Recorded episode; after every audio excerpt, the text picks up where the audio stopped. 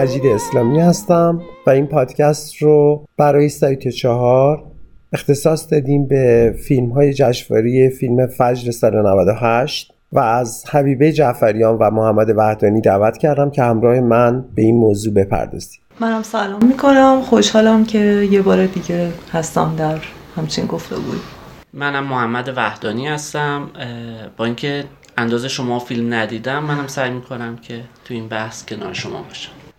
خب ما تجربه پادکست های بعد جشنواره رو داشتیم چه توی کن و چه توی فجر پارسال. شاید ایده درست این باشه که به جای اینکه تک تک بخوایم به فیلم ها بپردازیم و در واقع پادکست تبدیل بشه به یه جور تحلیل فیلم می‌خوام یه ذره کلیتر به فیلم ها بپردازیم. می‌خوام ببینم که چه ویژگی های مشترکی میشه توی فیلم ها پیدا کرد یا چه وجوه متمایز کننده ای میشه توی فیلم ها پیدا کرد. مثلا خب یکی از ویژگی هایی که خیلی به نظرم چشمگیر بود تو جشنواره امسال تلخی فیلم هاست. تعداد زیادی از فیلم ها بیشتر از حد معمول فیلم های تلخی بود. به هر حال امسال سال مصیبت ها بوده به نوعی.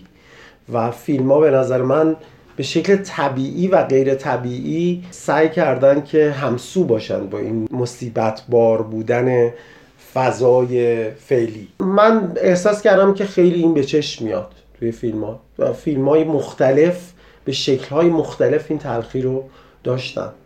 خواستم ببینم نظر شما چیه؟ چقدر توجه شما جلب شده به این؟ من به نظرم نمیاد که مشخصا امسال فیلم ها تلختر بودن یا مثلا درباره واقعیت های مثلا سیاه تری داشتن صحبت می‌کردن. نمی‌دونم شاید به نظرم میاد مثلا پارسال هم همینقدر تعداد فیلم هایی که تلخ بود یه جوری تو بعدش احساس حتی یه سنگینی می‌کردی بعد از دیدنش. به نظر من زیاد بود.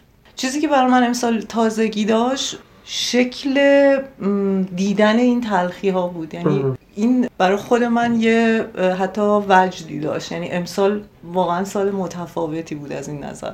یعنی اینکه فیلم ها داشتن بیشترشون درباره تلخی های شاید مثلا مختلفی صحبت می‌کردن. اما مشخصا بعضیاشون به لحاظ فرم و شکل یک جور نمی‌تونم بگم سرخوشانه ولی یه جور خیلی بدیعی داشتن این کارو می‌کردن. و این باعث می‌شد با اینکه تو با یک تلخی سر و کار داشتی ولی دوچاره وجدی هم می‌شدی بعد از دیدن فیلم. من فکر می‌کنم این چیزی که شما راجبش حرف زدید برمیگرده به یه بخشی از سنت سینما ایران که سینما اجتماعیه. یعنی وقتی فکر می‌کنم که این فیلم هایی که تو این چند سال اخیر بیشتر داره می‌پردازه به این اتفاقایی که هم تو سطح جامعه هست هم در عین حال با ممیزی تبدیل شده به یه فیلم هایی که یه اتشی وجود داره توی جامعه نسبت بهشون این کنار موفقیتی قرار می‌گیره تو سینما ایران که شاید توی دهه 60 و 70 شمسی وجود نداشت. یعنی با ظهور فرهادی به نظرم رسید این بخش تبدیل شد برای بخشی از سینمای با کیفیت ایران بخشی از هدف یا بخشی از چشمانداز فیلمسازهای جوون حتی. من تا جایی که حالا خیلی نمی‌تونم مدون فکر کنم ولی تا جایی که یادمه فیلمسازهای ما اون بخشی که به سینمای با کیفیت غیر تجاری اشاره داشتن توی دو دهه پیش این علاقه به سینما اجتماعی به این شکل وجود نداشت. شاید چند تا فیلمساز خاص بودن. شاید کیانوش عیاری و رخشان, آیکون های این بخش بودن ولی موج های بزرگی ایجاد نمی کردن. وقتی فکر می‌کنم فیلم های موفق اون سالها به یه مدل های دیگه ای از سینما فکر می‌کنم. ولی فکر نمی کنم این ادامه پیدا کرده. یعنی ده 15 سال اخیر دستمایه های این فیلم ها که برای این فیلمساز ها مهم شدن به خصوص فیلمسازهای جوونی که تازه وارد شدن با خودش این تلخی رو میاره. چون یکم فاصله می‌گیره از سینمای قصهگوی کلاسیک و یکم فاصله می‌گیره از سینمای سنتی هنری ما که شاید بتونیم زیل سینما کیارستمی دسته بندیش کنیم و کسانی که پشت سرشون اومدن. ببین همیشه این بحث بوده تو تو این 20 سال حداقل دیدم که یه کسایی این به خصوص طرفدارای پیگیر مقوله ژانر همیشه این بحث رو کردن که چرا اصلا title ی به نام سینمای اجتماعی آیا در تاریخ سینما وجود داره یا نه. اگه با متر سینمای آمریکا نگاه کنی نه. ولی واقعیت اینه که من خب وقتی که توی کلاسام در مورد سینمای ایتالیا مفصل داشتم بحث می‌کردم به این نتیجه رسیدم که این title مثل یک ژانر در واقع از سینمای ایتالیا به خیلی از کشورها منتقل شده. یعنی واقعا میشه سینمای اجتماعی رو توی گیومه با تعریف نورالیستیش یه, یه جور ژانر تلقی کنیم چون این منتقل شده به بسیاری کشورهای دیگه در دهه های بعد و از جمله به ایران. و سنت سینمای اجتماعی به اون معنا از قبل از انقلاب شروع میشه و تو شاخه های مختلفی هم شروع میشه. مثلا از کانون پرورش بعض برخی از فیلم های کانون پرورش هست تا برخی فیلم های مدل خیابونی مثلا امیر نادری بعضی از فیلم های کیمیایی اینا ریشه هایی از و, و حتی مرجویی دایره اینا. آره. اینا ریشه در اون سنت نورالیستی دارن. بعد از انقلاب خب این با به قول تو با یک تک فیلم های ادامه پیدا می‌کنه کم و بیش. فیلمسازی مثل رخشان بنی اعتماد اتفاقا با روی کرده به یه بخش دیگه سینمای ایتالیا شروع میشه که یه ذره کمیکه و با فیلم های زرد قناری و چیز خارج از محدوده و اینا یه داره به یک مدلی از پیترو جرمی و اینا نزدیک میشه. پیترو جرمی اوایل دهه شست. ولی بعد مثلا تو ادامه کریر رخشان مثلا به فیلم زیر پوست شهر می‌رسیم که نمونه تیپیک این سینماست. و حتی خونبازی. این به عنوان یه راه بوده انگار یه جور ژانری بوده توی سینمای ایران. فرهادی کاری که کرد این بود که اتفاقا یه چیزی رو بهش اضافه کرد. یعنی ف... فیلم های فرهادی خیلی در بست این مدل نیستن. فیلم های که به خانوادگی بهش اضافه و, و هیچکاک. و معما. معما رو اضافه کرد. یه جور اگر اون فیلم ها ماهیت مستندوارتری داشتن و بیشتر می‌خواستن انعکاس مسائل اجتماعی باشن. ولی فیلم های فرهادی خیلی بیشتر دا قصه بیشتر چیده شدگی پلات دارن. شخصیت هاشون با هم درگیر میشن درام قوی می‌تونیم بگیم درام هایی هستن با پس زمینه های اجتماعی. با پس های اجتماعی. حالا که چندین سال گذشته از جدایی من داشتم فکر می‌کردم چقدر شهر رو کم می‌بینیم تو اون فیلم. یعنی تو اون فیلم هم درسته که یه دادگاه داریم که شاید آدم حس کنه از نظر مدل اجرا انگار یه فیلم مستند داره می‌بینه اونجا جزئیاتی که وجود داره ولی حس کردم به مرور اصلا تو فروشنده و توی جدایی و حتی تو الی ما شهر نمی‌بینیم به اون معنی. یعنی شهرهایی با عنوانهایی که ما بتونیم تو تهران تشخیص بدیم. یعنی به اون شکلی که توی قصه ها و توی زیر پوست, شهر می‌بینیم و یا ایاری تو آبادانی ها آره، داریم. آره. اون ما به ازای واقعی نیست و نمی‌دونم شاید بعد بگیم سینما اجتماعی تو گیوم آره. یه چیزی که خودمون. حالا من می‌خواستم از این سوالی که اول شما مطرح کردین به این برسم که فیلمساز الان توی برخورد فیلمساز جوونی که مستعد هستن و آماده هستن برای فیلمسازی اصلا چه تصویری جلوشون هست به عنوان مدل هایی که می‌خوان برای فیلماشون انتخاب کنم من فکر می‌کنم تو دهه 80 و 90 بلا فاصله شاید جذابترین نوعی که توی دفاتر تولید راجبه برای یه فیلمساز جوان یا یه فیلمسازی که می‌تونه یه پروژه رو شروع کنه یکیش این کتگوریه بلا فاصله می‌تونه وارد این بشه.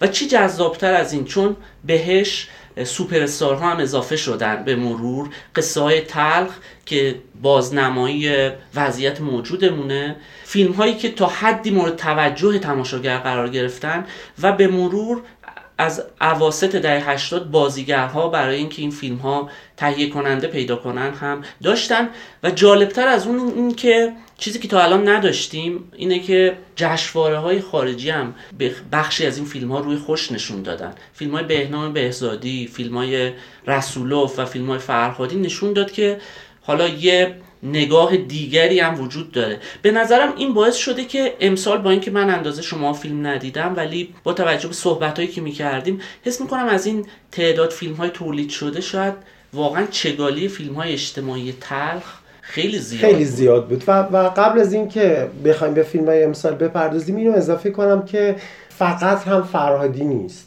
یعنی موفقیت دو تا فیلم و دو تا فیلمساز ابد و یک روز روستایی و مغزهای کوچک زنگ زده هومن سیدی رو نمیشه نادیده گرفت.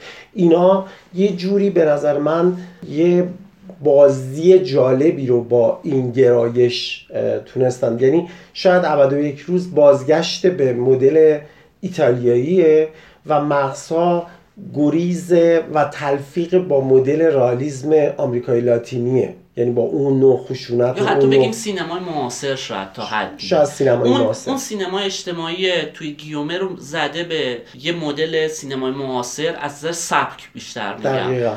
و روستایی شاید دوست داره غنیتر بکنه اون مدلایی که تا الان وجود داشت.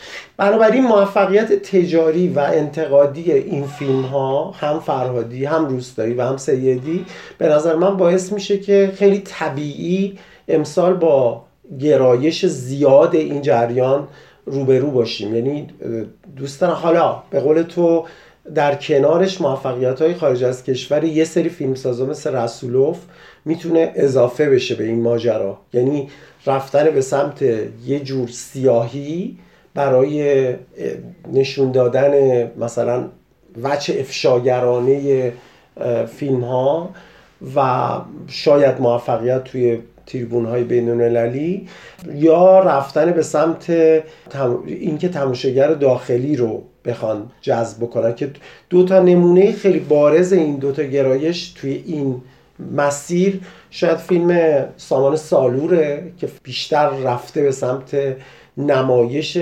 فلاکت بدبختی خیلی دراماتیزه کردن اقراقامیز این ماجرا و نمونه اون شنای پروانه است که سعی کرده که یه مدلی باشه که فروشم بکنه. تا یه حدی به مدل قیصر نزدیک میشه تو انتقام جویی و قهرمانای مثلا یه جورایی جنوب شهری اهل به قول معروف قداره کش و ایناش آدمو یکم یاد فیلم سیدی میندازه. من فقط یه جمله هم اضافه کنم. یهو یادم اومد که تو موفقیت های جشنواره خود روستایی هم بود. رفت فیلمش و یک یا دو سال قبل فیلم جلیلوند هم که بله جلیلوند هم بدون تاریخ بدون امضا یه نمونه خیلی خیلی شاخص از این نظر که اگر تو فروش خیلی برجسته نبود به اندازه فیلم های روستایی و سیدی ولی به عنوان جای درو کردن جایزه های جشن خانه سینما و اینا قشنگ قابل من برای همین فکر می‌کنم که این موج احتمالا ادامه پیدا می‌کنه. چون از هر جهت یه جذابیتی برای تهیه هم از point of view تهیه کننده ها و هم فیلمسازا برای دیده شدن برای اینکه تاثیر ایجاد کنن و واکنش بگیرن وجود داره. من می‌خواستم حالا اینم یادآوری کنم که شروع این ماجرا واقعا به نظرم با اسخر فرهادی بود. یعنی جمع یک چیزهایی که به نظر غیر قابل جمع میاد. یعنی موفقیت بین المللی یک سینمای خیلی تلخ اجتماعی و فروش داخلی یعنی اقبال عمومی آره در داخل کشور. و فکر می‌کنم به فاصله کم بعد از اسخر فرهادی اتفاقا اتفاقای خوبی نیفتاد. یعنی ما بروز همچین چیزی رو که به نظر شاید خیلی دست, دست یافتنی و راحت می‌رسید مثلا توی مثلا یه فیلم مثل ملبورن داشتیم و از اونور مثلا حتی اون عقبه هاش به مثلا فیلم مثل امروز هم رسید و اینا بله. واقعا هر دو تجربه های شکست خورده ای بودن و بله. ناامید کننده بودن که در همه اون جبهه های جورایی شکست خوردن ولی با یه زمان شاید معقولی یعنی اون زمانی که واقعا لازم بود مثلا یهو ابد و یک روز ظهور کرد و سعید روستایی رو ما در نسل شاید بعدی داشتیم که خب واقعا انگار دوباره اون غیر ممکنه اتفاق افتاد. Adamlar əvəz olmazlar. Nə üzləri, nə qorxuları, nə də təhlükləri. من داستان زندگی تو می‌دونم. آیدین خواهر تو این باغ.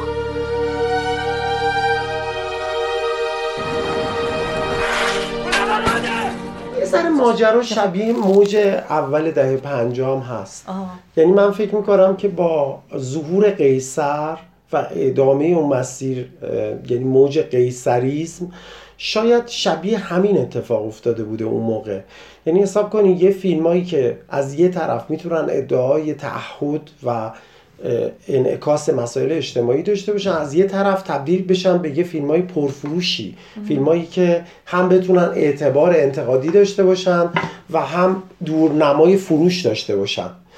و اینجا هم خب چی بهتر از این؟ تو یه به یه ژانر در واقع روی میاری که هم می‌تونی با افتخار بگی که من دارم نقش یک اکتیویست اجتماعی رو عمل می‌کنم. هرچند که واقعا یکم میشه تردید کرد در مورد اینکه هر کسی که این مدل فیلم رو می‌سازه لزوما به اندازه رخشان بنی اعتماد و کیانوش عیاری یه اکتیویست اجتماعی هست یا نیست. و حتی میشه تردید کرد در مورد صحت وجود اون فلاکت و بدبختی و اون یعنی اصالتش. اینکه آیا بین اصل و بدل تا یه حدی میشه تمایز قائل شد که آیا اینا یه, یه سیر طبیعی انعکاس مسائل اجتماعیه. یا یه جوری مثلا انگار که ابزاری برای موفقیت. می‌دونین مثل مثل همه ژانرها. اگه اگر اینو مثل یه- دوره یه- که همه می‌گفتن فیلم جشنواره‌ای می‌سازن آره.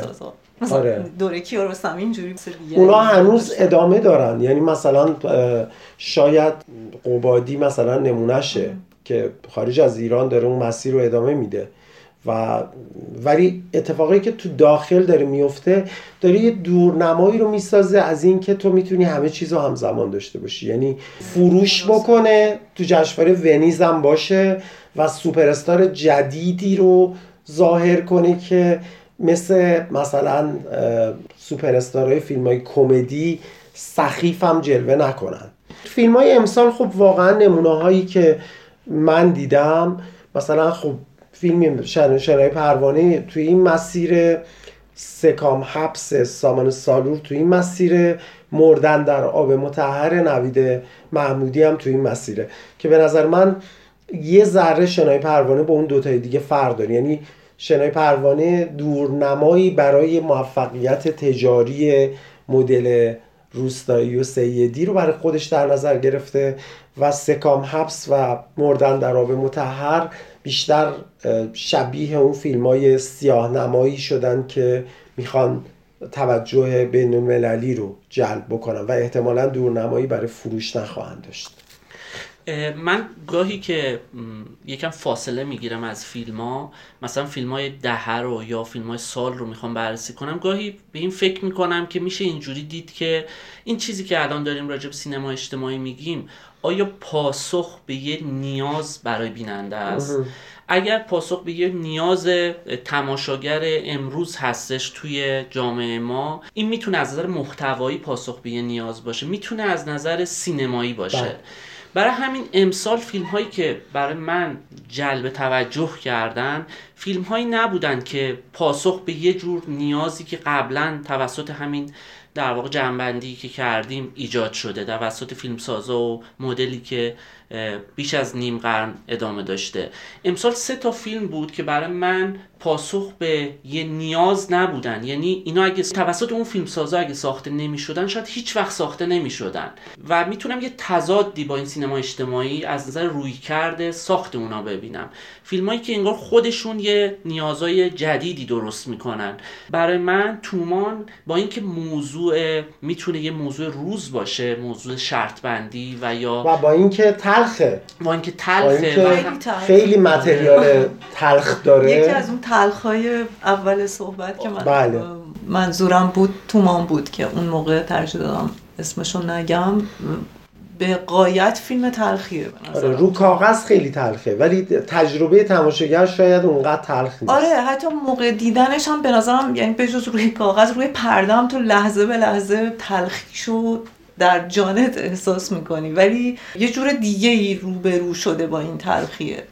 می‌خواستم اینو بگم که موارد دیگه برای من وقتی می‌خوام جمع بندی کنم در تضاد با این سینمای نرم و سینمای روز ما قرار می‌گیره که حالا قرار سخیفم نباشه. آتابایی هم همینجور بود. یعنی یه فیلم ضد جریان بود برای من. حس کردم که با هیچ نوع دغدغه سینمای اجتماعی سازگار نیست. یعنی اصلا فاصله می‌گیره و شاید حتی زمان و مکان مشخصی هم نداره ولی به نظر من به شدت می‌تونه اجتماعی باشه. یعنی آتابای دقیقا یکی دیگه از این مثال هاست که خیلی تلخه به نظر من قصه و الان اتفاقا صحبت این شد که مثلا تو فیلم های اسخر فرادی ما چقدر واقعا تهران رو می‌بینیم یا شهر رو می‌بینیم. می‌خواستم بگم مثلا این شهر ممکنه حتی تهران نباشه. یه... چیز دیگری که من در جشنواره امسال دوست داشتم و توجه هم جلب کرد. این شهر ممکنه خوی باشه که ما خیلی همون واقعا گذرمون هم بهش تا حالا نیفتاده. ممکنه مثلا بعد از این هم نیفته. ولی برای من همونقدر فیلم اجتماعی هست آتابای که شنای پروانه مثلا هست یا فیلم سعید روستایی ممکنه باشه. شاید از دریچه اینه که چون فیلم شخصیت محوری است یه, یه شخصیتی تعریف می‌کنه که ما ولی من شخصی پررنگ هم خب به یک معنا داره. بله. هست. تمرکزش روی یه شخصیت جنبه رفتاری مشخصی راجع به اون که ما می‌تونیم بهشون نزدیک بشیم. برای من خیلی تبیین می‌کنه که این یه آدم احتمالا دهه 90 شمسی هست با اون دیدگاهش. و این مهمه به خاطر اینکه اگر به اون سنت سینمای اجتماعی دهه 50 نگاه بکنین شهری بودن اون قهرمان زخمی شکست خورده امیر نادری و کیمیایی خیلی مهم بود. یعنی واقعیت اینه که مثلا الان که من به یاد میارم یادمه که مثلا فیلم خاک و نمی‌شد تو این دسته خیلی قرار داد. یعنی به نظر من وقتی این قهرمان رو می‌برد تو روستا دیگه از اون هویت مدرنش فاصله می‌گرفت و خاکو در کنار مثلا رضا موتوری یا در کنار مثلا تنگنا نمی‌تونی قرار بدی. به نظر من کوچه پس کوچه های تهران و هویت جغرافیایی تهران خیلی مهم بود تو عمیق تر شدن کاراکتر. چون شاید پیشفرز اون موقع این بود که شخصیت روستایی ساده است. شخصیت روستایی نمی‌تونه پیچیده باشه. که حالا نمی‌دونم تا اون موقع چقدر درست بود یا نبود ولی این کلیشه اون سینما بود. ولی الان در واقع با باتابای ما شاید داریم با یه پدیده جدیدی روبرو میشیم. فضا منتقل میشه به خارج از شهر ولی کاراکترها پیچیدن. و کاراکترها مثلا داوود تومان یه آدم آره. مدرن پیچیده است به آره. نظرم. درسته در گنبد کابوسه ولی خیلی پیچیده است. قهرمان آتابای به شدت یک جلوه ای از انسان مدرنه. با همه اون مسئله هایی که داره و برای همین مثلا منی که تو تهران نشستم من باهاش می‌تونم همونقدر احساس تلخی کنم احساس زندگی کنم احساس شهری بودن کنم. یعنی چون اصلا همین اینا رو با این خیلی ویژگی مهمیه. یعنی و حالا این شامل سبکم میشه. یعنی بله. مثلا الان داشتم فکر می‌کردم که از یه نظر تومان به لحاظ کاراکترها و فضای جوانانه شبیه مثلا نفس عمیقه. ولی این شخصیت ها خارج از شهر و خیلی پیچیده تر و بیرون از اون چارچوب های کلیشه‌ای یه جوان اسیانگر تعریف میشن و با دقدقه های خیلی متنوع و همزمانی دقدقه های متعدد. یعنی هم فوتبال هم شرط بندی هم روابط پیچیده و هم دغدغه آینده همه چی. یعنی ما یه همچی پدیده ای رو وقتی مقایسه کنیم با مثلا مشابهش توی دهه های گذشته متوجه این تفاوت چشمگیر میشیم که مثلا توی نفس عمیق چقدر همه چی ساده است و چقدر توی چارچوبه. ولی اینجا تو اکشن رو منتقل می‌کنی خارج از شهر ولی شخصیتات پیچیده‌ن. هم تو آتابای و هم توی تومان. و حتی توی فیلم پوست که تو کاملا با یه زبان بومی داری دقدقه های پیچیده توی شخصیت هایی که قاعدتا باید خیلی ساده باشن ولی ساده نیست.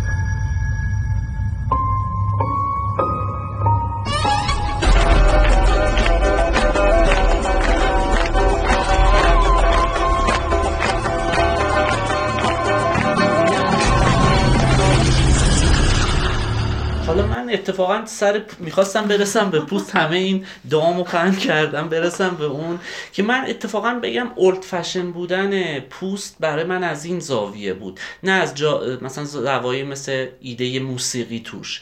حس کردم فیلم پوست یه فیلم بر... می‌خوام بذارمش کنار آتابای.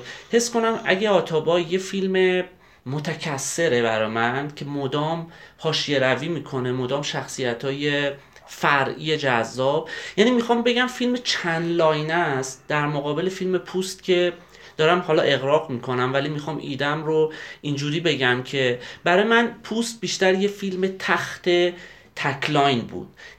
تجربه اون تکلاین البته غنی هستش توش ولی حس کردم که از خیلی از جهات نسبت به تومان و آتابای اون استراتژی دور شدن از خط مرکزی رو نداره. یعنی موندن آیا این انتخابش نیست؟ چرا؟ مشخص آمدانه است. ببین نکته سبک اینه. من همیشه مثال غذا می‌زنم در مورد سبک و فکر می‌کنم که ما درسته که توی مثلا جدول های ارزشیابی نمره میدیم ستاره میدیم و اینا رو توی یک کتگوری با هم مقایسه می‌کنیم به ظاهر.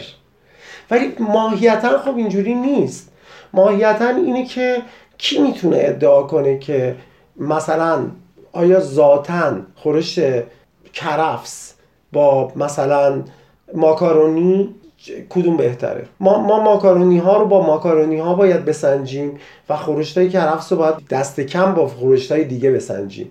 می‌دونی؟ یعنی وقتی ماهیتا دورخیز فیلم ها با هم دیگه خیلی متفاوته. وقتی تو میگی تک line خب این تصور پیش میاد که فیلم های خوب همیشه چند line ن ولی واقعا اینجوری نیست. یعنی مثلا سهراب شهید سالس چند line نیست. می‌دونی؟ ولی مفهوم سبک توش جوری تعریف میشه که آدم حتی می‌تونه فکر کنه که فیلم های خوب فیلم های تک line ن یعنی هنر اصولا یه ویژگی که داره اینه که آدم می‌تونه عیب ها رو با یه فرمول هایی دستبندی کنه بر اساس قاعده هایی که خودمون اثر بنا کرده. ولی وقتی به نمونه های بهتر می‌رسیم یه ذره خل اصلاحیم بابت اینکه نمی‌تونیم مترا رو از بیرون بهشون تحمیل بکنیم. من شهامت فیلم تومان رو بابت جاه طلبی فرمیش تحسین می‌کنم و اینکه نترسیده از اینکه واگرا باشه و همگرا نشه. نترسیده از اینکه خیلی خطرناک بشه به لحاظ سبکی. طبعا من اینو تحسین می‌کنم. ولی وقتی به فیلم برادران ارک می‌رسم احساس نمی کنم که لزوما فیلم برادران ارک فیلم پوست باید این مدلی می بود تا فیلم خوبی بشه. به هر حال اونا انتخاب کردن که یه مسیر همگنتری رو انتخاب بکنن و خیلی واگرا نباشن. یه مسیر همگنی رو جلو ببرن. اتفاقا یه لحظه ای اون وسط های فیلم که الان دقیقا یادم نیست که کدوم لحظه بود. ولی من یاد یعنی من یاد یک کسی انداخت فیلم و در لحظه فهمیدم که من یاد پولانسکی افتادم. به خاطر بچه روزمری. و یه لحظه فکر کردم که با یه همچین فیلمی طرفم. یعنی یعنی می‌خواد یک ور خیلی رئالم برای من رو کنه در ادامه ماجرا. یعنی پشت این یه جور وهم و ترس خیلی از اون آن جهانی مثلا می‌خواد یک جهان خیلی واقعی رو هم بساد با این کی فروشیه و این مادر مثلا پیری که سیگار هم می‌کشید آره قهوه خونه. از ولی اصلا شاید جنگیره. یعنی اونجایی که اون مرد چیزو میاره که تا از خب آینه خیلی زود معلوم شد و از اولش راستش یکم مطمئن بودم که باهوشتر از این این دو برادر که مثلا یک چون جنگی واقعا موسیقی الان. نه نه منظورم اینه که تو چجوری می‌تونی به یک ژانر اینقدر متفاوت از مدلی که انتخاب کردی حتی نزدیک شی؟ حالا من اگه بخوام مقایسه کنم باید با فیلم آن شب مقایسه کنم که به شکل خیلی دموده ای سعی می‌کنه که یه فیلم ترسناک تیپیک کلاسیک باشه.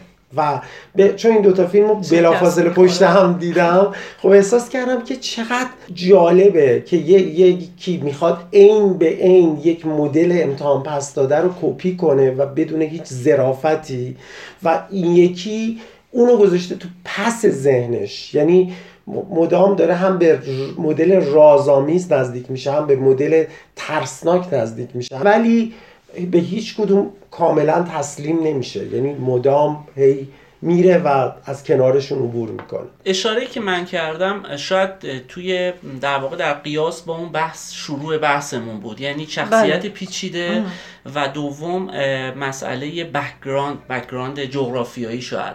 من حس کردم که توی پوست در واقع این دوتا زمینه به نفع متمرکز بودن روی حال و هوای فیلم و اون دنیایی که ساخته در واقع به نفع اونا فیلم فضا ایجاد می‌کنه و از اون بخشای دیگر پیچیدگی شخصیت اصلی. اصلا شخصیت ها خیلی روزمرگی ندارن. شاید نیازم نبوده. ولی مثالی که راجع به سهراب می‌خواستم همینو بگم بله. یعنی حرفت یادت نره محمد. ولی اون پولانسکی رو که گفتم می‌خواستم بگم در لحظه تو می‌فهمی که اون اتفاق قرار نیست بیفته.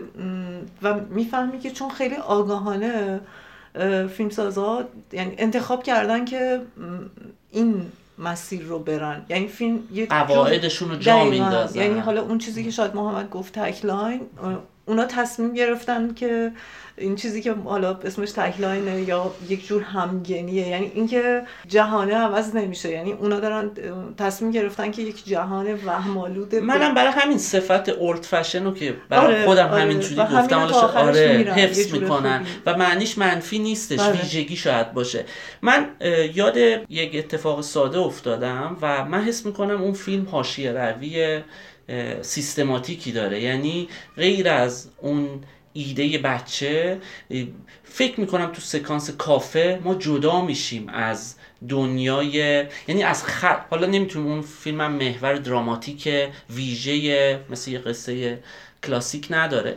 ولی حس می‌کنم که این آیا منجر به تخت شدن فضا نمیشه یعنی برای من مثل این قصه های پریان بود یا رمان های مثلا حدود 250 سال پیش خب این یاد- یه ویژگی آره. این من ویژگی. معاصر اتفاقا من می‌خوام به این برسم من که یاد تام جونز افتادم از این نظر خارج از آره. context داستانی انگار مثلا قهوه خونه رو می‌زنیم به خونه می‌زنیم به اون مراسم می‌زنیم به ایده مذهبی فیلم و و میمونیم تو اینا مثل موتیف میریم و میایم آره ببین من حالا واقعا نمی‌خوام ادعا کنم که پوست یه فیلم پست مدرن به مفهوم خیلی تیپیکش. ولی واقعیت اینه که پست مدرن این کلمه اولد فشن یا مثلا شاید دموده مثلا ویژگی فیلم های پست مدرن هست تا حدی. یعنی واقعیت اینه که این که واقعا آن شب کاملا دموده است و فیلم پوست نزدیک میشه به این دموده بودن. دموده بودنی که مثلا از سنت سینمای آذربایجان شوروی شاید نشأت بگیره یا از سنت پاراجانوفی فولکلور جمهوری های دیگه شوروی مثلا اونا رو به یاد بیاره. و فکر می‌کنم که مفهوم عاشق مثلا توی فیلم های ایرانی یدالله سمدی. و اینا هم بوده. فیلم نمی‌خواد این رو پنهان کنه. به نظر من چیزی رو بهش اضافه می‌کنه که چیز مهمیه و اون زیبایی شناسی خیلی آهنینه که اونا همشون نداشتن به نظر من. یعنی ما یه نوع پرداختن به بومی سینمای بومی داشتیم تو این چهل سال و شاید حتی قبلتر که آغشته بوده با یک نوع فضای لخت فضای خالی آماتوری بودن. و انگار که مثلا ما یه لحجه که می‌دیدیم میپذیرفتیم که بازی, بازی آماتوری باشه. به صرف این که لحجه دارن حالا دیگه می‌تونن آماتوری باشن. ولی اینجا برای اولین بار تو میزانسن ترکیبی های بسیار پیچیده ای رو می‌بینی که این میزانسن ترکیبی ها هم شاید تو بعضی از مدل های دموده دهه های پیش مثل لیالستانی و اینا هم بوده. ولی اصالتی درش وجود نداشته. یعنی ما در واقع پوست به خیلی از مدل ها نزدیک میشه. کاملا ما با یه فیلم خیلی اوریجینالی که به کل یه چیز تازه است رو برو نیستیم. خیلی چیزاش داره یه چیزایی رو به یاد میاره. ولی مجموعش قابل دفاعه. مجموعش به لحاظ زیبایی شناسی بروزه یعنی تو با یک سینمای بروز یعنی اون زیبایی شناسیه چیزیه که واقعا فیلمی مثل پوست روش استواره. یعنی و چیز خیلی پیچیده به یک معنای دیگه و تو راه داشتم فکر می‌کردم. داشتم فکر می‌کردم مثلا اگر این دوتا برادر همچین هوش و درکی از از این زیبایی شناسی فیلم ترسناک اینجوری نداشتن. داشتم فکر می‌کردم م، نوجوانی خود من یه چیزی پخش می‌شد از تلویزیون اسم مسئله آباد. آره داشتم آره. فکر می‌کردم اگه این نبود ما با یه جور مسئله با دقیقاً، طرف بودیم. دقیقاً. همونقدر یه جورای کودکانه که ولی مثلا من هنوز یکی از ترسناکترین و وهم آورترین خاطرات کودکی مثلا اون سریاله. حالا من من نمیگم مسئله آباد. آره ولی من خیلی جالبه. در مقابل اون سر طیف مسئله آباد یه دوست کارگردان تئاتری بعد از اینکه فیلم رو با هم دیدیم به من گفتش که من یاد برادران کوهن افتادم.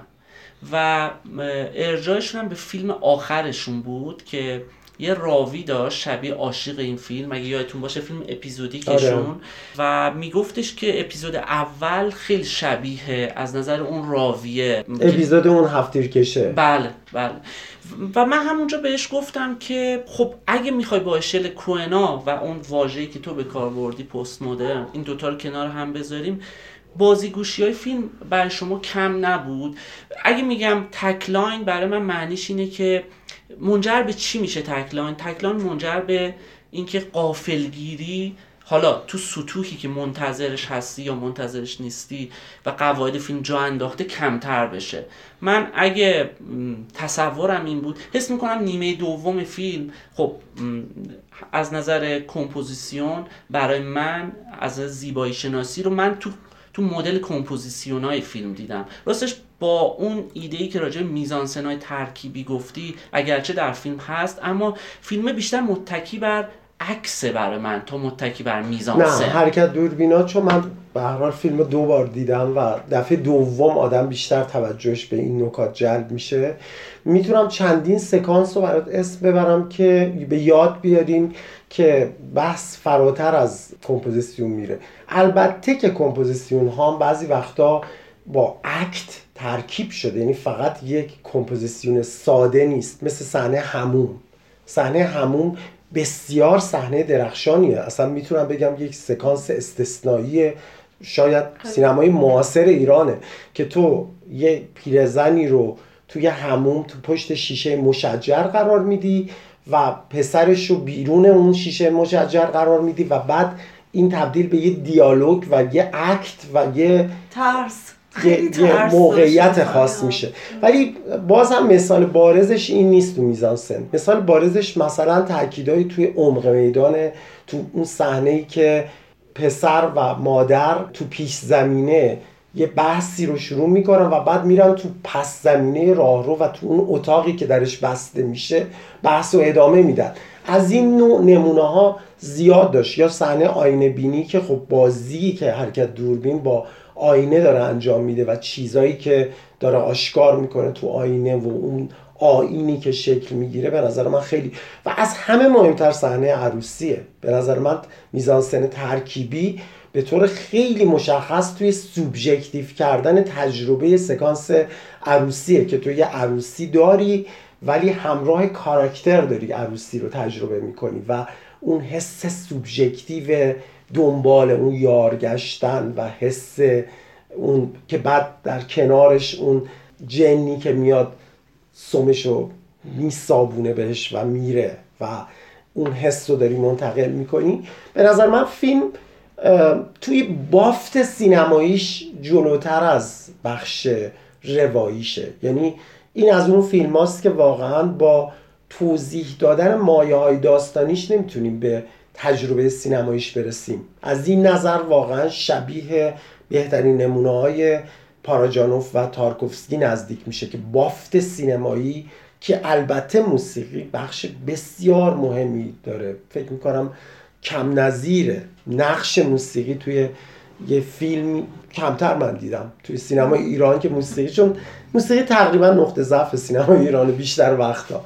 توی این مورد واقعا برای من خیلی جالب بود که یه فیلم سازایی اینقدر مصمم بودن که یه موسیقی ویژه داشته باشن و آهنگسازشون هم از پسش تونسته بر بیاد. موسیقی بخشی بود که من غافل گیر کرد تو فیلم. برای اینکه با حتی قواعد یک سوم اول فیلم هم نمی‌خوند. یعنی با قواعدی که باهات میذاش موسیقی گسترش پیدا می‌کرد تو طول فیلم. می‌شد فکر کرد که خیلی طبیعیه که فقط با فولکلور بره جلو.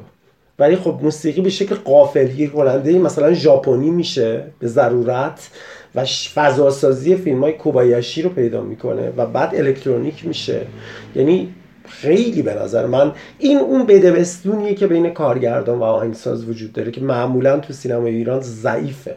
یعنی کارگردان ها خیلی وقتا نمی‌تونن به آهنگسازشون توضیح بدن که چی می‌خوان و آهنگسازم چیزی رو تحویل میده که یه چیز کاملا به قول معروف یه چیز جداست آبودون جداست. Sehirlerden geçeriz Sehirlerden geçeriz Min ölsem bir biçeriz Min ölser bir biçeriz Tapşır eşke derdini Tapşır eşke derdini این اتفاق تو سطح موسیقی حالا که گفتیم تو تومان هم هست. یه سکانس در واقع بخش آخر فیلم که از بخش اسب دوانی با موسیقی تبدیل به یه تجربه عجیب و غریب میشه. و اون موسیقی شنیده نشده. یعنی آره. یعنی موسیقیه که نه رفت داره داره. با اون جغرافیا به شکل مستقیم و خودش اصلا داره یه کار دیگه می‌کنه و یکی از سکانس های بازیگوش فیلم به مدد به نظرم موسیقی کوبندش تو اون سکانس اون اتفاق میفته. اگه بخوام مثلا حالا آتابای با پوست مقایسه کنم من آتابای خیلی دوست داشتم ولی فکر می‌کنم که تجربه جسورانه موسیقی توی پوست جلوتر از تجربه حسین علیزاده تو آتابایی. یعنی شاید اگر پوست وجود نداشت آدم موسیقی آتابای رو میپذیرفت همونجوری که هست. ولی گرایش علیزاده یه گرایش یه ذره سنتی همچنان به موسیقی فیلم. پاسخ به یه نوع نیاز این مدل فیلم هاست که به ظرافت انجام شده. آره خوبه. آره. یعنی کا- کافیه. اصلا نمیشه این موسیقی فیلم آتابایی رو یه نقطه ضعف به حساب بیاریم. ولی چیزی رو به فیلم اضافه نکرده و به نظر من کاری که بامداد افشار تو پوست می‌کنه اینه که یه ارزش افزوده خیلی زیادی رو جوری که الان اگه بخوام مثال بزنم واقعا شاید اقراق‌آمیز به نظر بیاد. مثل کار نیل یانگ توی مرد مرده است. یعنی آدم مرد مرده رو بدون موسیقیش اصلا نمی‌تونه تجسم بکنه. و پوست سهمی که موسیقی داره در فضاسازی یه سهم بسیار بسیار بیشتر از حد انتظاره. آره فکر کنم یه چیزایی از بین میره اگه موسیقی رو حذف کنیم حالا من می‌خوام یه فاز دیگر رو. به این شکل باز کنم که به نظرم سینمای ایران توی سالهای اخیر در واقع پدیده هایی رو برای اولین بار داره تجربه می‌کنه شاید فیلمسازایی که خودشون رو از جریان عمومی و سنت های سینمای ایران بیرون می‌کشن. یعنی به کل تبدیل میشه کارشون به یه چیز جدا از سنت سینمای ایران. شاید برای من تکون دهنده ترین و بارزترین نقطه عطف ماهی و گربه شهرام مکری بود که وقتی باش مواجه شدم احساس می‌کردم که این فیلم هیچ وامدار سنت سینمای ایران نیست. و بعد حالا اینو من به یه تئوری دیگه رسیدم که یه سری فیلمسازا تو دنیا به جای اینکه وصلشن به سینمای خودشون دارن وصل میشن به همدیگه یعنی مثال بارزش رابطه ارگانیکیه که شهرام مکری با بیگان فیلمساز چینی و براکشویک فیلمساز ترک پیدا می‌کنه. یعنی این به نظر من یه بدبستون فراملیتی خیلی هیجان انگیزه حالا امسال در واقع این سه تا فیلمی که گفتیم هر کدوم به نوعی دارن از این سنت جدا میشن. یعنی هم پوست به نوعی داره از بدنه هم به خاطر زبانی که انتخاب می‌کنه به کل جدا میشه. و هم آتابای باز به خاطر زبان و به خاطر فضا و به خاطر خیلی مایه های دیگه. و از همه بارستر شاید تومانه که اصلا یه, یه چیزیه که ربطی به نمونه هایی که توی سینمای ایران دیدیم نداره. نمی‌تونی اینو راحت توی یه کتگوری قرار بدی که این یه فیلم شهریه یا یه فیلم هومه شهره روستاییه یا یه فیلم مدرنه یا یه فیلم سنتیه. می‌دونی سنتی که قطعا نیست ولی بسیاری از مایه هایی که داره مایه های داستانی مایه هایی که به راحتی می‌تونه مایه های جریان اصلی باشه مثل شرط بندی مثل مثلا روابط جوان ها با هم دیگه. ولی سبک اونقدر غلبه پیدا می‌کنه سبک ویژه‌ای که داره که دیگه اصلا ما نمی‌دونیم اینو کجا قرار بدیم. در کنار این سه تا نمونه شاید بتونیم به فیلم های دیگه بپردازیم که چجوری هنوز پاشون گیر سنت های سینمای ایرانه. چر- چرا یه چیزایی یه علمان هایی تو بعضی از این فیلم ها مانع از این میشه که اینا به اندازه کافی جداشن و مستقل بشن و یه پدیده متفاوت باشن؟ برای من راستش خیلی این مهم بود امسال تجربه جشنواره امسال برای من شاید نقطه عطفش واقعا این بود. در واقع مهمترین جلوش این بود که این فیلم هایی که اسم بردین و تومان شاید توش بارستر بود. حتی با فیلم های یکم قبل از خودشون یعنی یا در واقع این فیلم سازها با فیلم سازهای یه نسل شاید حتی دیگه نسلم هنوز کاملا نشده. مثلا به کی همین مثلا الان حالا مشخصا فکر کنم چون من تومان و ابر بارانش گرفتم رو. با یه فاصله کمی دی- دیدم. الان یادم نیست که حتی تو یه روز یعنی داری میگی اه، فرشباف با برزگر حتی آره آره چون مثلا خب بالاخره فیلم سازایی مثل آقای برزگر مثلا خب بالاخره تا یکم همین گذشته خیلی نزدیک فیلم سازایی جوون ما بودن دیگه. یعنی اونهایی که ما این تجربه آزماییه رو این خطر کردنه رو مثلا توشون سراغ می‌کردیم یا کنجکاو بودیم آره دیگه. پرویز مثلا یه فیلم آره، خیلی. آره شاخص دیگه. بوده آره. توی سینمای ایران ولی یهو امسال تو می‌دیدی که اونا سنتی آره به نظر آره و مشخصا میگم من چون این دو تا فیلم رو با فاصله کمی از هم دیدم واقعا حوصله‌ام سر رفت سر دیدن فیلم آقای برزگر یعنی چون که تو همش فکر می‌کردی که یه چیزی کنده یه چیزی درست نیست یه چیزی یه چیز تازه ای من احتیاج دارم یه چیزی حالا من مثلا- مثالهای دیگه می‌خوام بزنم.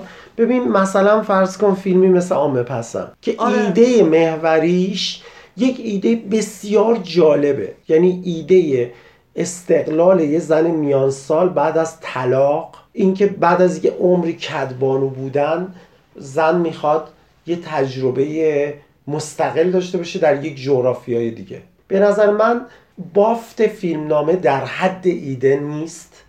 ولی چیزی که ضربه خیلی مهم بهش می‌زنه علمان و شگرد های آشنای سینمای ایرانه.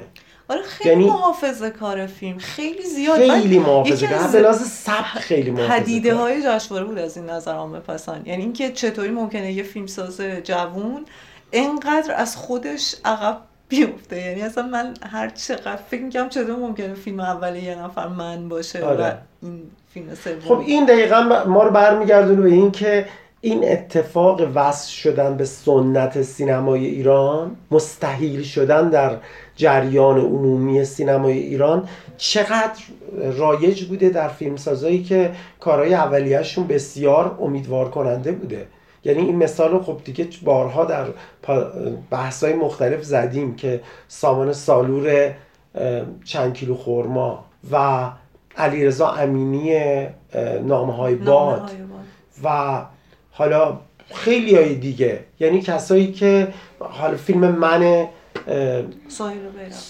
سهیل بیرقی هم دقیقا از اوناست که مثل یه سائقه نازل شد و همه رو شگفت زده کرد و بعد دیدیم که با دو تا فیلم فاصله رسیده به عامه پسند که می‌تونه اسم بیرقی رو برداری و یه فیلمساز جریان اصلی رو بذاری و هیچ اتفاقی من براش فیلم رو نیفتاد. ندیدم و تو دستبندی همون فیلم اجتماعی حالا مثلا قرار می‌گیره به نظرم خب چرا یه ور اجتماعی پررنگ هم یه- دارن یه مسئله اینه که به شکل خیلی شعاری درباره یک مسائلی که می‌تونن به یک معنایی کاملا اجتماعی به حساب بیان از جمله مثلا حقوق زنان موقعیت یه زن یه زن مشخصا یه زن تنها یه زنی که جدا شده یه زنی که می‌خواد گیریم زندگی خودش آیا زیادی شیک نیست برای خب همچی همین یعنی چیزی؟ می‌خوام بگم اتفاقا مثلا درباره اینا خیلی یه جاهای داد سخن میده یه مسئله همینه. خب من حالا یعنی- مستقل از کیفیت برام جالبه که این گرایش سینمای ایران یه فیلمسازی که منو ساخته بلافاصله می‌بره به سمت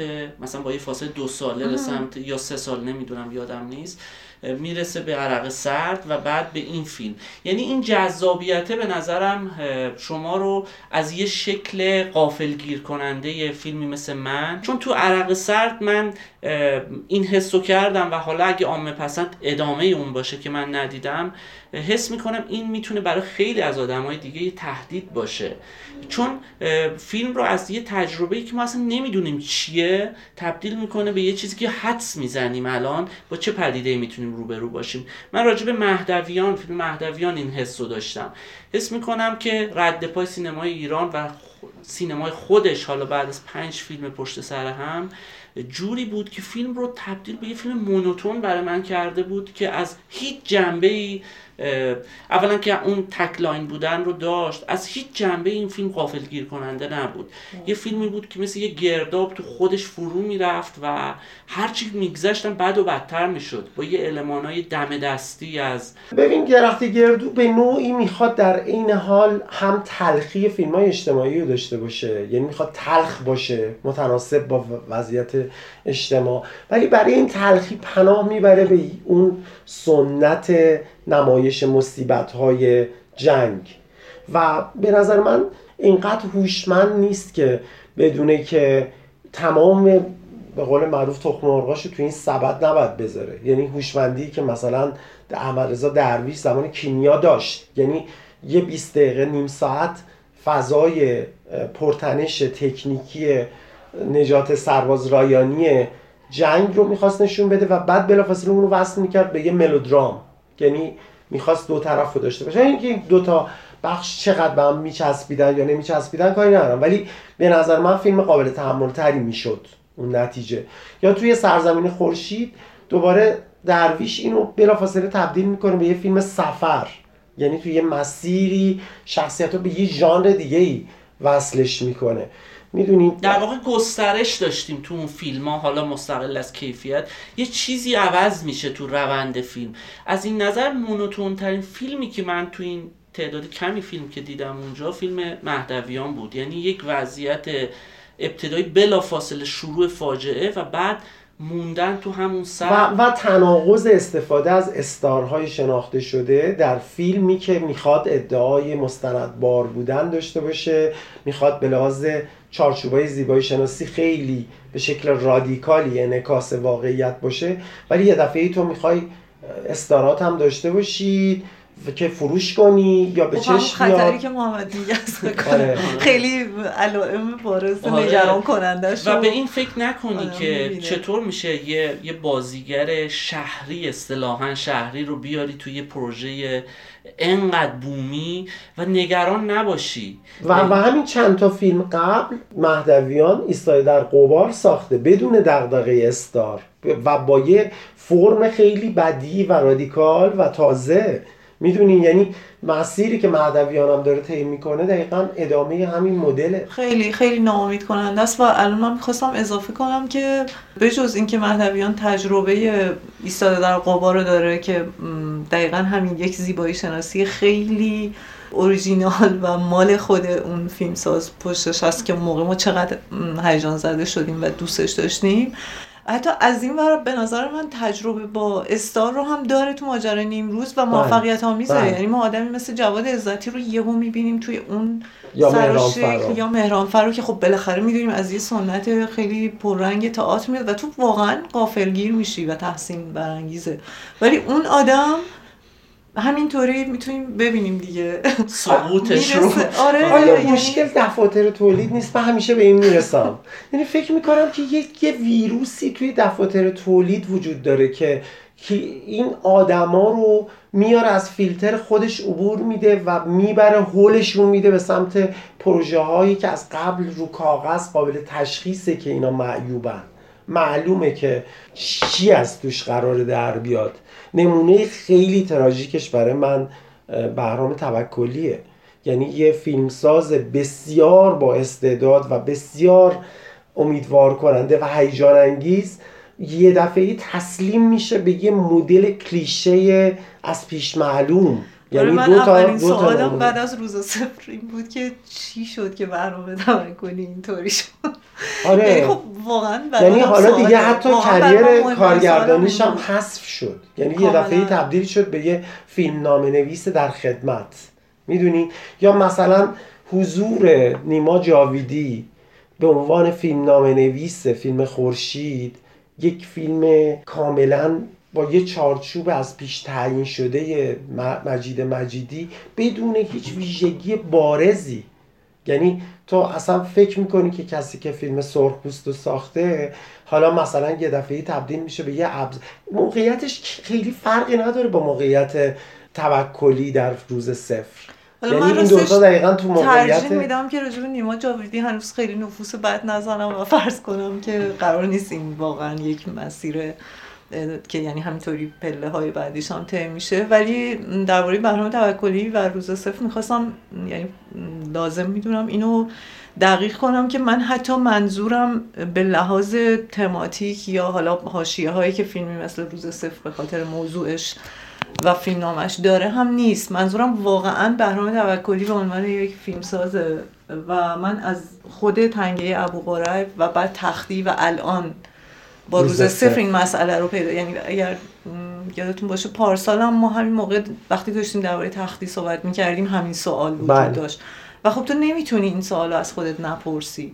واقعا یعنی امسال با روز صفر یه جورایی کامل شد این ام، علامت سوال بزرگ روز صفر خیلی منو یاد کشتی آنجلیکا میندازه یعنی فکر می‌کنم که اون ذوق زدگی که اون موقع یه از دیدن فیلم کشتی آنجلیکا داشتن که یک الگوی خیلی دموده به عنوان فیلم های دزدای دریایی در آره سینمای آمریکا پشتش نداره. خب ولی برنامه توکلی چیکار می‌کنه در این یعنی جایگاه این فیلمسازی که من اینطوری نبوده که مثلا فیلم فیلمساز مورد علاقه من به معنی مثلا خیلی شاخصش شاید برنامه توکلی نبوده. ولی من همیشه درباره این آدم کنجکاوی داشتم مثلا آسمان زرد کم عمق و من بالاخره یادمه مثلا مارادونا اولین فیلمش حتی. مارادونا و اولینش که واقعا خب می‌خوام بگم همون چیز مثلا کنجکاوی برانگیز یا اون خطر کردنی که الان داریم درباره بعضی از این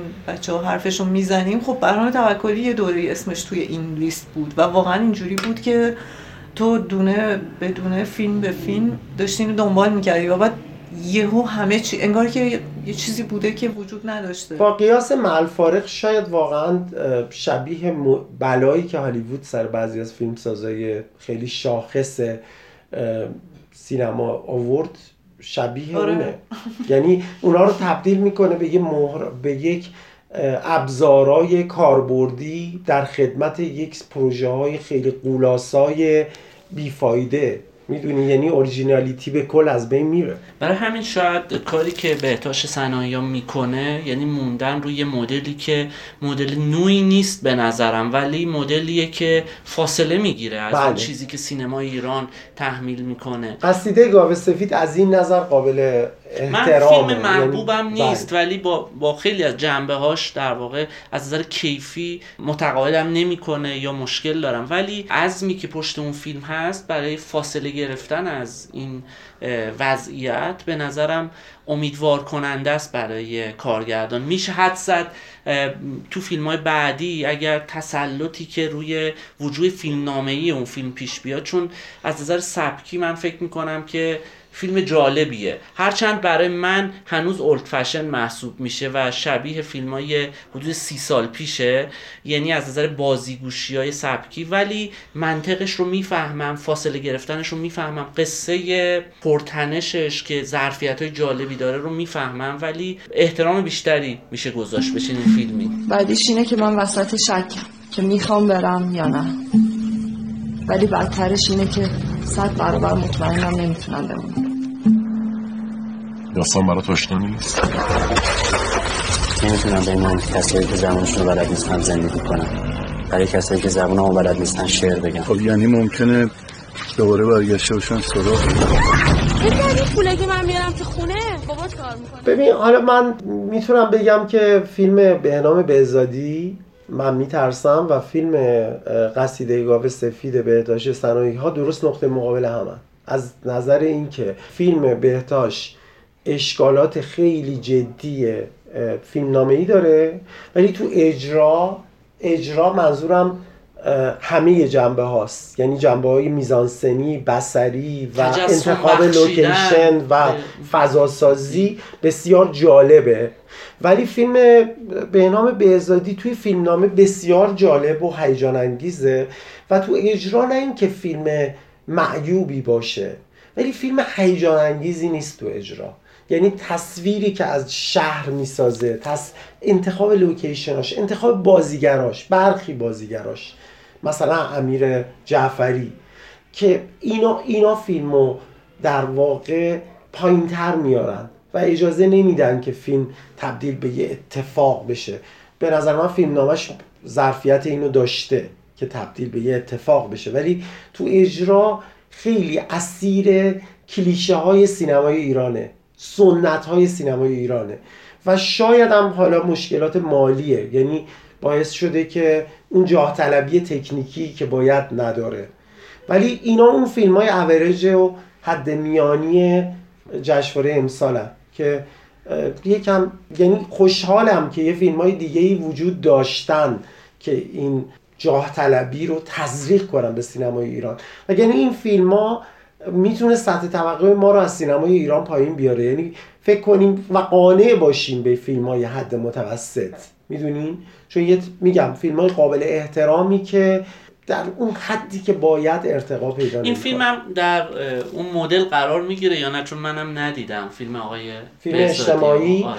ببین فیلم بهنام بهزادی یک نوع افشاگری اجتماعی هست نزدیک میشه به یک نوع سینمای افشاگرانه. ولی وجوه اجتماعیش یکم تحت شعاع وجوه تریک های داستانی و معمایی و مسیرهای روابط بین شخصیت ها قرار می‌گیره. یعنی نمیشه اونو کاملا توی دسته فیلم های اجتماعی آشنا قرار داد. میشه گفت یه فیلم جریان اصلی با دقدقه هایی که یه ذره می‌خواد استعاره یا تمثیل فراتر از داستانش رو بسازه می‌دونی؟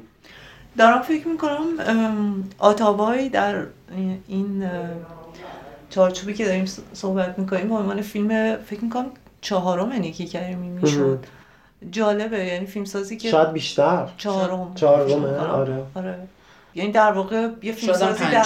تجربه چهارم یا پنجمش که حالا باید دقیقش کنیم بعدا.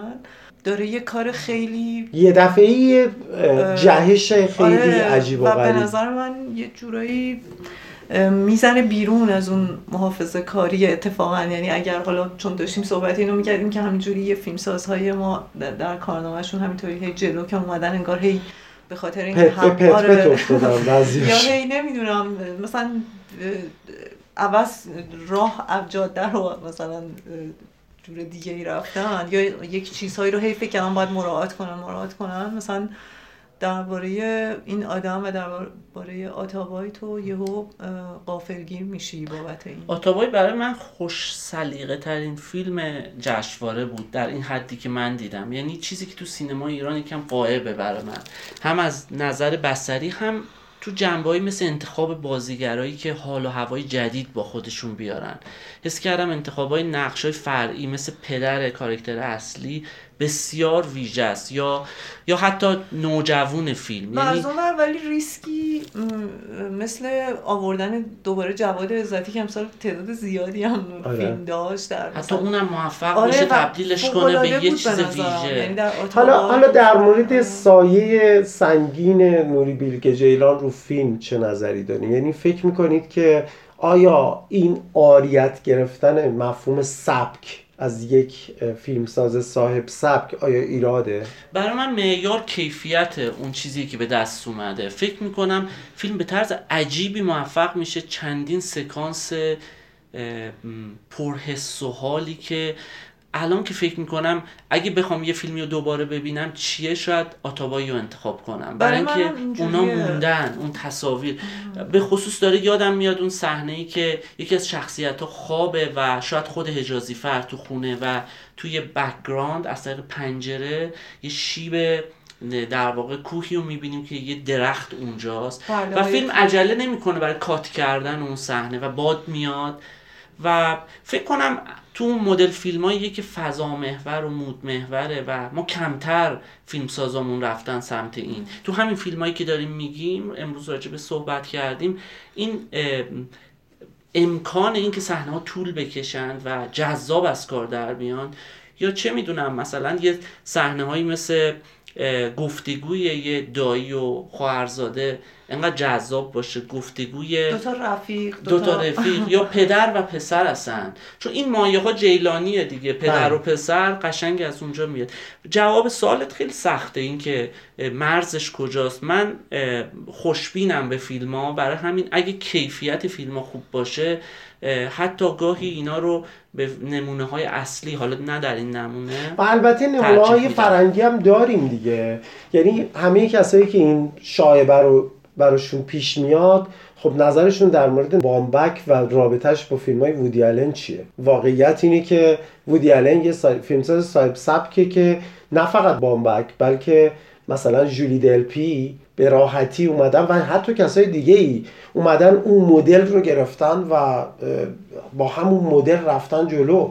بنابراین آریت گرفتن سبک به نظر من اگر با متریال همگن با اون سبک همراه بشه و تبدیل ن- و اینجا تو این مورد خاص نزدیکی جغرافیایی مکانی که وقایع بهش نسبت داده شده با. ترکیه و زبان خب باعث میشه که این همگن بودن خود به خود اتفاق بیفته یعنی این تبدیل نمیشه به یه اینکه تو مثلا مدل داردنا رو ورداری بیاری به یه شکلی استفاده بکنی که اصلا با فرهنگ و فضای ایران جور در نیاد. یه چیزی که من به ذهنم می‌رسه اینه که یعنی به جز اینکه اون آریت گرفتن سبک رو لزوما چیز بدی اصلا نمی‌دونم فکر می‌کنم که یه چیزی که در مورد آتاوای اینو کمرنگ می‌کنه اتفاقیه که اصلا کلا فکر می‌کنم توی این تجربه چهارم یا پنجم نیکی یعنی در فیلم سازی اصلا باعث شاید یه جوری یا شاید کلیدی بوده در نتیجه.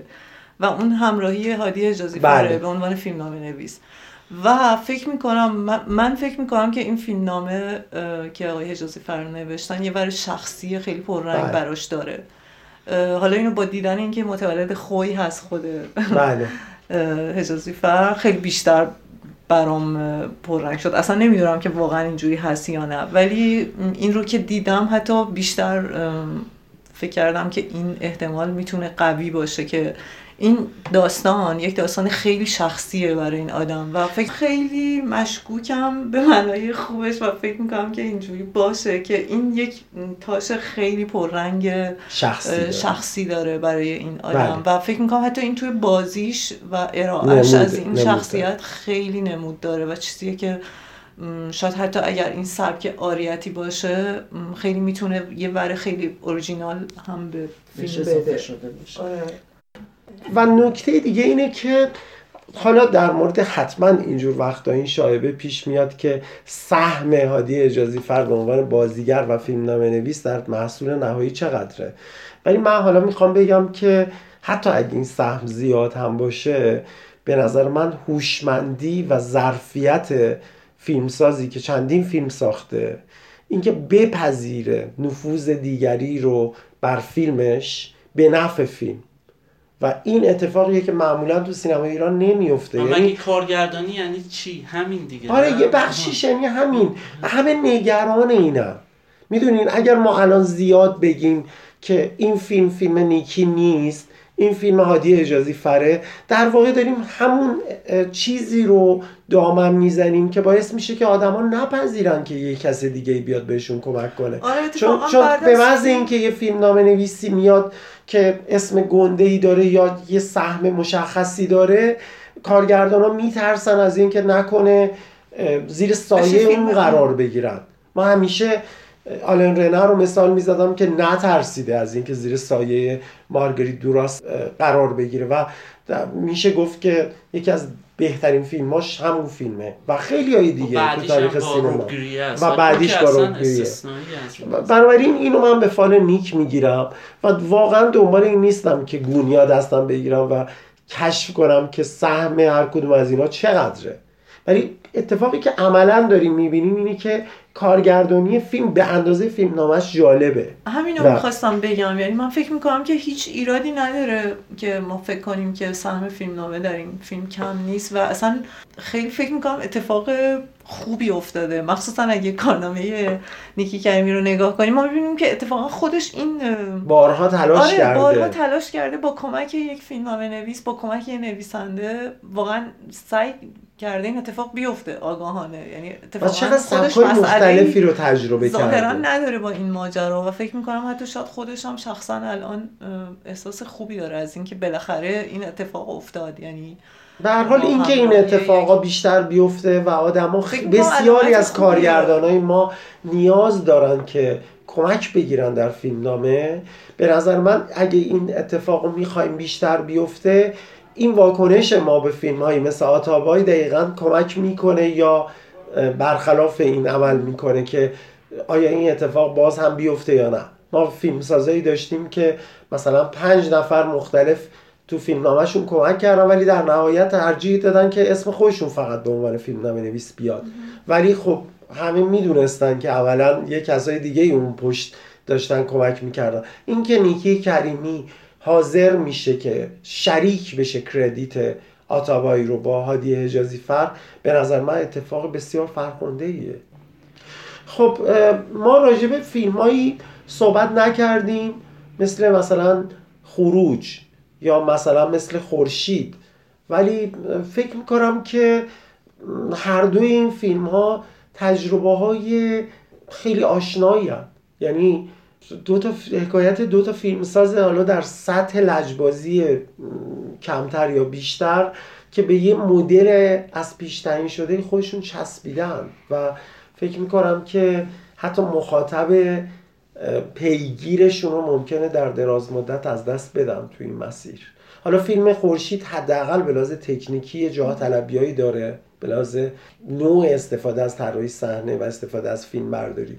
ولی خب متاسفانه حاتمی کیا مسیر قهرمانای فیلماشو که به به شکل خیلی لجبازانه ای توی پا روی تعصب خودشون پافشاری می‌کنن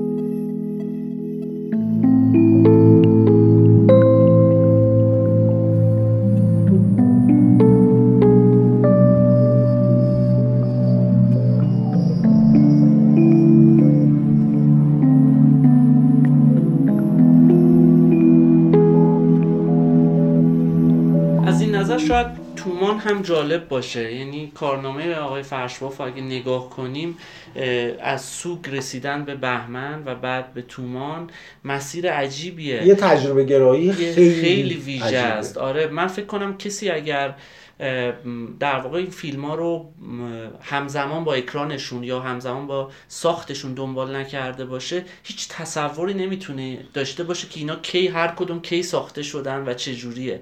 برای همین فکر می‌کنم در نقطه تضاد با یه سری فیلمسازای سنتی ما قرار می‌گیره. اینم جالبه. تفاوت تومان با دو فیلم قبلی یه تفاوت چشمگیر تفاوت گرایش به مینیمالیسم و گرایش به ماکسیمالیسمه. یعنی اون دوتا فیلم ویژگی خیلی بارزشون. حالا چه دوستشون داشته باشیم چه دوست نداشته باشیم مینیمال بودنه. و تومان به شکل عجیب و غریب و انانگسیخته ای دوست داره که از المانهای متضاد و ویژگی های خیلی عجیب و غریبی و استفاده نکته کنه. بعدی اونا از دل سنت های سینمای تثبیت شده میان. سوگ ادامه یه مدل سینماست حالا و با ظرافت و بهمن هم همینطور. تومان یه فیلم رام نشده که بعید می‌دونم حالا حالا ها بشه توی یک concept قرارش داد و توی یک مدل قرارش داد. یعنی توی یک category آره هیچ کدوم اینا هیچ تو هیچ کدوم از category های مشخص ما قرار نمی‌گیره. یه فیلم شبیه می‌کنم- خودشه. من فکر می‌کنم تومان یه فیلمیه که می‌تونه پنج تا تیزر مختلف داشته باشه که پنج نوع تصور مختلف رو ایجاد بکنه. و به نظرم هیچ کس تا فیلم کامل ندیده بر اساس چیزایی که شنیده و بر اساس نم... تیزرهایی که از فیلم دیده یا صحنه‌هایی که دیده نمی‌تونه تجسم من. توصیفی که برای یه دوستی که ندیده بود قبل از نوشتن مطلبم راجع به این فیلم که توصیفم این بود به دوستم که یه فیلمیه که تمام پرهیزهای سینمای هنری رو هنری ایرانی و سنتی رو انجام میده. یعنی اون پرهیزها رو می‌ذاره کنار و سعی می‌کنه که عکس جهت باشه. یعنی اون مینیمالیسم بخشی از سنت سینما هنری ما بوده. بله. و و اصلا یه تشخصی رو برای خودش, خودش. می‌دونه. آره. موسیقی با کلام رو تیتراژ به سبک فیلم های جریان اصلی نمی‌دونم نمایش احساسات خیلی قلوف شده و بعد فیلم شخصیت محوری که خیلی هم نمی‌تونیم بفهمیم که از شخصیت اصلی چی می‌دونیم تو طول فیلم و موضوعی که اصلا هیچ نسبتی با مسئله سینمای سنتی هنری ما نداره. یعنی معمولا مثلا اگه خود فیلم بهمن رو در نظر بگیریم آدم های یکم مغمومی که دقدقه های هستی شناسانه دارن و اینجا حالا روی یک موضوع خیلی خیلی پاپیولار مثل فوتبال دارن شرط بندی می‌کنن. و بازی که تومام داره با ژانر می‌کنه. یعنی مدام نزدیک میشه به یه ژانری و ازش فاصله می‌گیره. فاصله پیشفرزایی به وجود میاره و اون پیشفرزا رو به هم می‌زنه. و برای همین میزان انرژی که از بیننده می‌گیره خیلی زیاده. یعنی حتی دلش می‌خواد که شخصیتاش از یه حدی شیرینتر نشن. دلش می‌خواد که یه وجه آزاردهنده آمدانه داشته باشه که این تو سینمای ایران خیلی کمیابه. کمیابه یعنی یه وجوهی از مدل فونتریه‌ای یا هانکه‌ای یه جوری که اصلا داره. نمیشه. هیچ از هیچ صحنه فیلم لذت وافر برد. یعنی نمی‌ذاره تو از یه چیزی مثل یه مایه عاشقانه تو فیلم لذت ببری. بلا فاصله یه روندی رو ادامه میده که شما احساس آزار می‌کنی. شخصیت اصلی جنبه های آسیب زننده به اطرافیانش داره به بیننده هم انگار داره. یعنی اصلا نمیشه به شخصیت اصلی نزدیک شد. و این رام نشدگیش به نظرم می‌تونه خیلی الهام بخش باشه برای سینما ایران. یه اصطلاحی قدیما به کار میبردن در مورد کافکا که می‌گفتن چرخاش از روی آدم عبور می‌کنه. و اینو خب به طور خاص میشه مثلا در مورد سینمای هانیکه تو بعضی از فیلماش نشون داد سینمای ایران خیلی نم- این نمونه ها رو کم داشته یعنی ما معمولا بهترین فیلم ها فیلم های خیلی ملایم و معصوم و ایران. لطیف و خودداری بودن و من داشتم الان فکر می‌کردم که شاید عباس کیارستمی اگه زنده بود از خیلی شوکه می‌شد از اینکه یک شاگردش یه فیلمی مثل تومان بسازه. یعنی که تا تمام آموزه های کیارستمی چالش می‌کنه. ممکنه یه وجوهی در تومان باشه که شاید کیارستمی خوشش میومد از یه تاچ هایی از یک لحظاتی. ولی در کل اون کیارستمی محافظه کار خیلی خوددار از مواجهه با یه سینمایی که اینجور بی محابا به تماشاگرش هجوم می‌بره. همه درس های کیارستمی رو در واقع داره ضدش عمل می‌کنه. آره. اون چیزایی که ازش می‌خواد. من حتی فکر می‌کنم سینما اجتماعی ما با اینکه تلخ بود اینجور که شما بیشتر دیده بودین و گفتین ولی باز یه احساس آرامشی پنهانی به بیننده میده تهش. یعنی انگار داره یه چیزی رو میگه که تهش می‌تونه دل تماشاگر سینما ایران رو خنک یعنی دلش رو شاد که نه ولی یه حس کاتارسیس. شاید داشته باشه. اینکه برای من این اتفاق نیفتاده یا حرف دلم رو زده. ولی تومان این اجازه رم نمیده. یعنی حس می‌کنم که انگار پاسخ به هیچ کدوم از اون چیزاییه که می‌خواد تماشاگر می‌خواد بهش داده بشه نیست.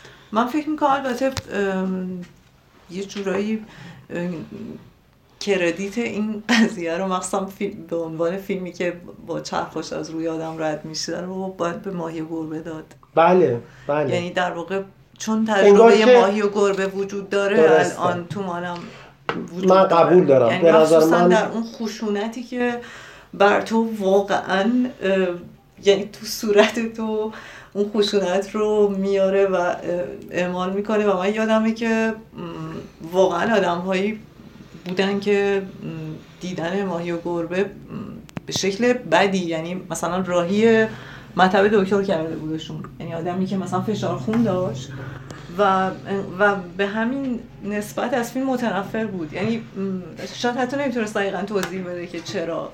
ولی چه کیفیتی رو تجربه کرده آره آره در واقع یک تجربه آزار دیدن اینجوری اتفاق افتاده بود که حالا به که پایان- در سینمای ایران آره پایان. ماهی و گربه ولی باز برای من یه حسی از آرامش ایجاد می‌کرد. اگرچه بعد از یه قتله ولی اگه سکانس آخرش رو یادمون باشه یه آره، رویای کوچیک داره. آره. همش مرهمیه بر آلام تماشاگر. ولی تومان هم آره تومان همین سطح هم به نظرم نداره.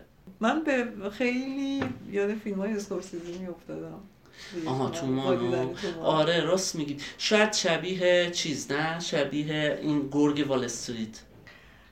من اون فیلم رو نه. ندیدم نه؟ خوبا- آها. خوبهای اسکورسیزی مثلا من آها، خیلی آها. یاد Goodfellas میافتادم یاد گاو خشمگین خیلی زیاد. میافتادم این خود ویرانگری این مسئله پول یه جورایی و شرط بندیش که مثلا این آدم داشت و حتی یک مسئله که حالا من حالا چون برای تصورم اینه که راجع به فیلم تک به تک حرف نمی‌زنیم اینا رو شاید دارم دیگه بی نکنی. آره بیراهه میگم ولی حتی یه جور مسکولنیتی که در تومان هست من باش مسئله بله. دارم بله. و مثلا همون مسئله که با اسکورسیزی دارم نه با اسکورسیزی منم از این جنبه با هر دوتای فیلمی اینا نزدیک نیستم دارم. آره. یعنی مثلا اینم خیلی هی باعث می‌شد من موقع تماشای تومان به یکی از جنبه های. تومان که من هنوز تکلیفم باش روشن نشده مسئله شخصیت اصلیه من هنوز نمی‌تونم اه، همراه بشم با شخصیتی که فیلم انگار داره بهش یک کردیتی میده که ورای آدم های دیگه است و نمی‌دونم فضیلت این آدم چیه شاید. تو بارهای دیگر تماشا اینا رو چیزی اینا رو دیگه وارد. سطوح نقادی میشه آره. که دلمون نمی‌خواستی اینجا داشته باشیم ولی نکته که در مورد مایو گربه گفتی کاملا من قبول دارم که مایو ساخته شدن مایو گربه یک جسارتی رو میده به فیلمسازهای دیگه که انگار میشه این کارو کرد. ولی یه گام از یه نظر داره جلوتر میره.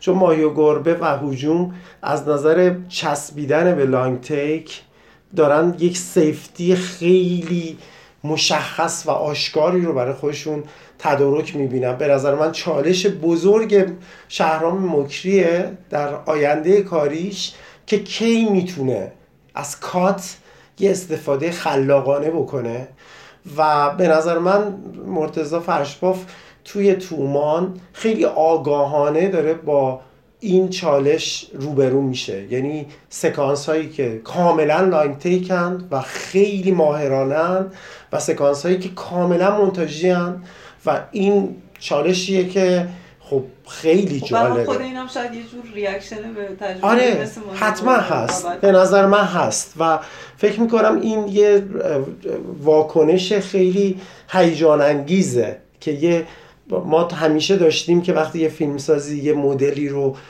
می‌سازه و خیلی مورد توجه قرار می‌گیره بقیه شروع می‌کنن کپی کردن از اون و. تبعیت کردن.